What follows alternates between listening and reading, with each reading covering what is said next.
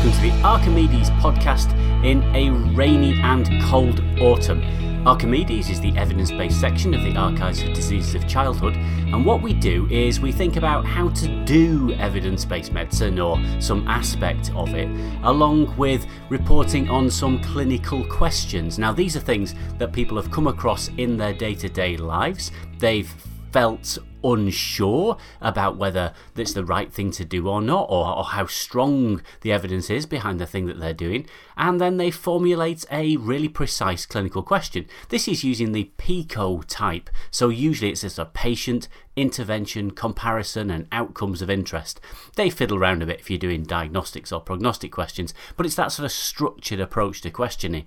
Now, with that in mind, they go to databases of the published evidence and then they select out what's likely to be the best quality evidence to answer that question.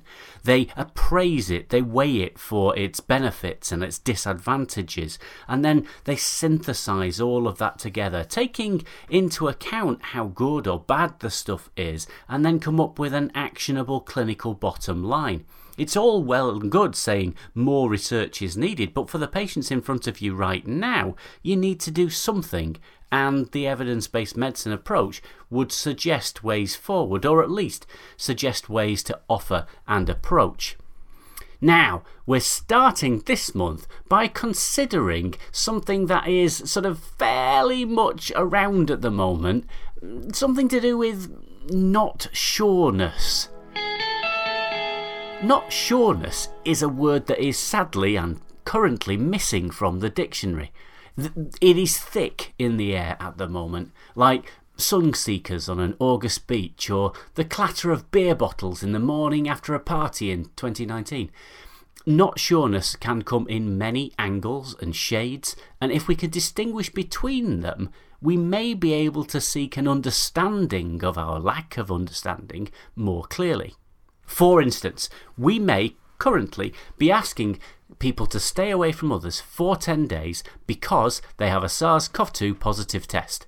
This is source isolation, it's to stop known infectivity. Or we may be asking them to stay away for 14 days because their household has someone with a positive test.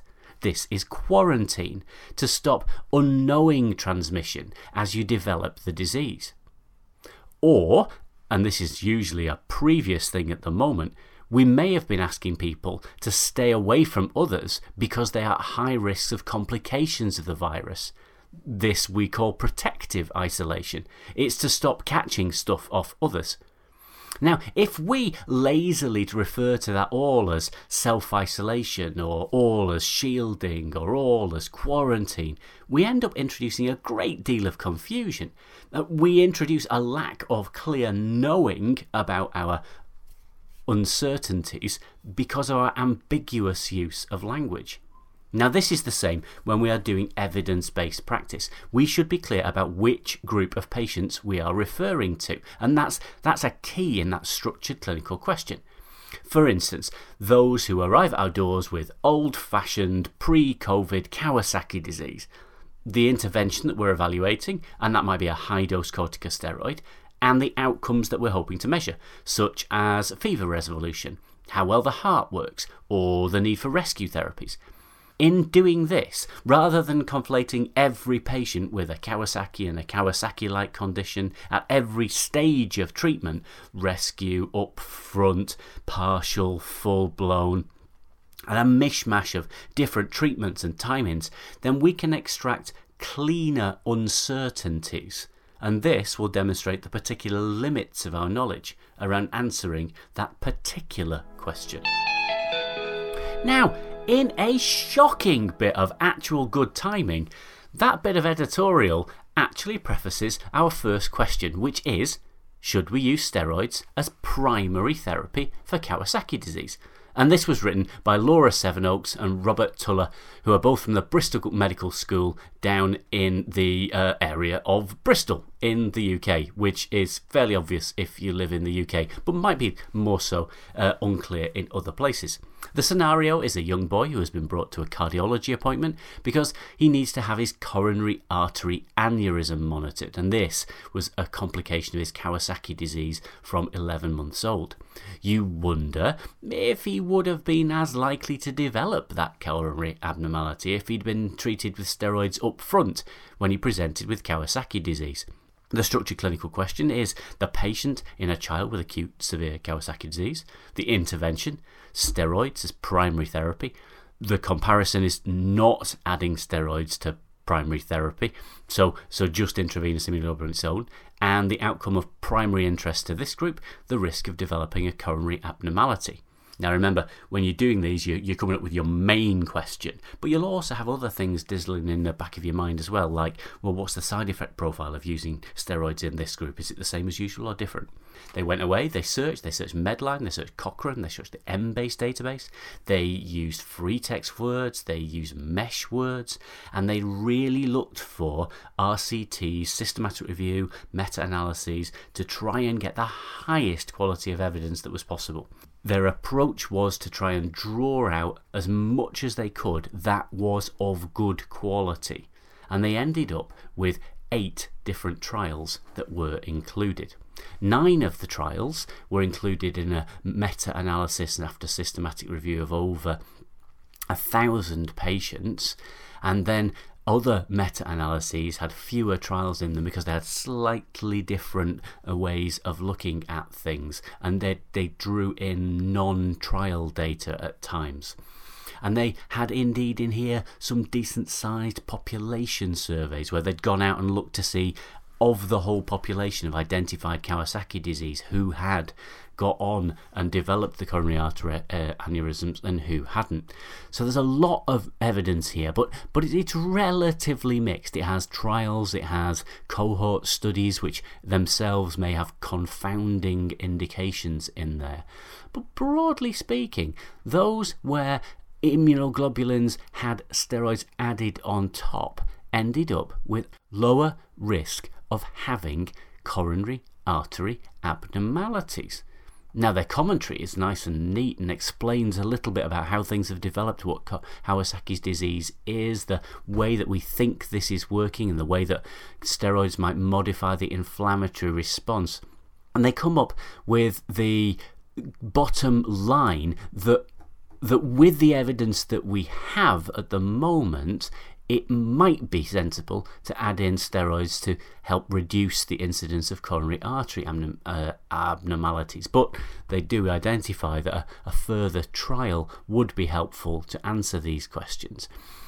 One of the things that would be nice would be able to target those at a higher risk population, but within the data that they've looked at, they've seen that the way that the scoring systems work in the Japanese population is quite different in Kawasaki in a non Japanese population. And so it's, it's really difficult to use that system with any idea. And of the evidence that they have for the types of steroid to use and way to give steroid, and remember this is observational, not direct trial evidence, it appears that repeated doses of steroid produce a more favourable outcome as to a single dose or a more traditional type of pulsing way forward.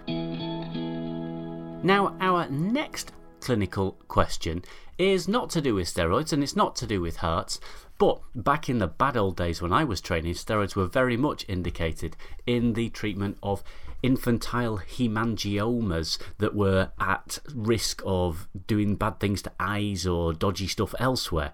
But now we've got a question that is asking about topical timolol uh, instead of oral propranolol in the treatment of superficial infantile hemangiomas. Now, this comes from Manal Patel, who is from the School of Clinical Medicine as a medical student at the University of Cambridge in Cambridge in the UK again. Um, and uh, Manal asks the question in infants with high risk infantile hemangioma is topical timolol monotherapy, so just timolol cream, compared to with oral propranolol, which we know works in these cases, safe and effective in getting regression, shrinkage of the high risk superficial infantile hemangioma. That's an awful lot of words that were triggered by a case of a nine week old Prem infant on the NICU who developed one of these things up and around the eye. Now, the worry there is that the things grow and then they cause problems with sight or they cause other problems, potentially leading also to facial disfigurement as well as sight impairments. And so, so there's a like, how can we manage this, particularly in the setting of the premature neonate? Propranolol has systemic effects on blood pressure management and control and potentially on management of sugars as well. And so, so if there is a topical treatment, maybe that would be better. Now, I'd never heard of this at all, but they went away um, and they searched on a large number of places using PubMed, using a, a complex and comprehensive search strategy, looking in the uh, Cochrane Library, looking on the whole of the NICE evidence search, going through there to try and find something. And I have to say, I've never found anything particularly useful from that database, and uh, neither did this. Um, but PubMed came back with 76 results, 22 of them were got into full text and then driven down, and there were two studies left that had a pretty decent approach to try to answer it. Now, these two studies, one of them was a single centre prospective cohort where those assessing were not meant to know whether the patient had been given the propranolol or the timolol. Um, they weren't actually randomized, they were placed in these cohorts, so there's some uncertainty about whether it was like the better risk ones went into one arm versus the other. But that was 724 children, and that was looked up over a long period of time six and a half months or so the, while the treatment was going on for, and they found that there was no difference in the uh, in the two for regression of the infantile hemangioma, but they did have a difference in the local adverse effects and the systemic adverse effects. There were fewer systemic adverse effects in the topical group, and in the local group, so sort of itchiness or skin blemishes, that was more likely with the topical group. The other thing that was found was actually a proper randomized controlled trial where they were randomized to get the timolol or the propranolol with six months follow up again. This one much smaller, only 26 children rather than 724. This demonstrated no significant difference between the two and no significant difference in the adverse effects between the two. But the relative risk point estimate there was 7, with the propranolol on the uh, more likely to have systemic side effects end. The equivalence, small trial, wide confidence intervals, not entirely certain that they're equivalent, but synthesizing, drawing those two things together makes you think that actually topical timolol might actually be as good and less side effecty than using oral propranolol evidence is a little bit weak and a little bit dodgy, and, and if there was a very large trial of this, that would settle us down a bit more. But it's certainly something to consider if the side effects of oral propranolol are either worried about happening and worried about being too big, or perhaps if somebody starts on oral propranolol but needs to stop because of the side effects there, maybe this is a perfectly sensible option to use instead. Thank you for the authors putting all the work into making those Archimedeses, and you too could be being talked about on this Archimedes, or if you volunteer, actually be interviewed for this Archimedes. Nowadays, everybody is absolutely super brill at that whole doing stuff online malarkey, and so you too could be interviewed whether you live in Australia or Rotherham it doesn't really matter. We can get you on this podcast if your Archimedes gets through and you volunteer. Until next month, I am wishing you a safe and lovely time with much hand cream in between your hand washing and do enjoy yourselves as much as you can. Thank you for listening.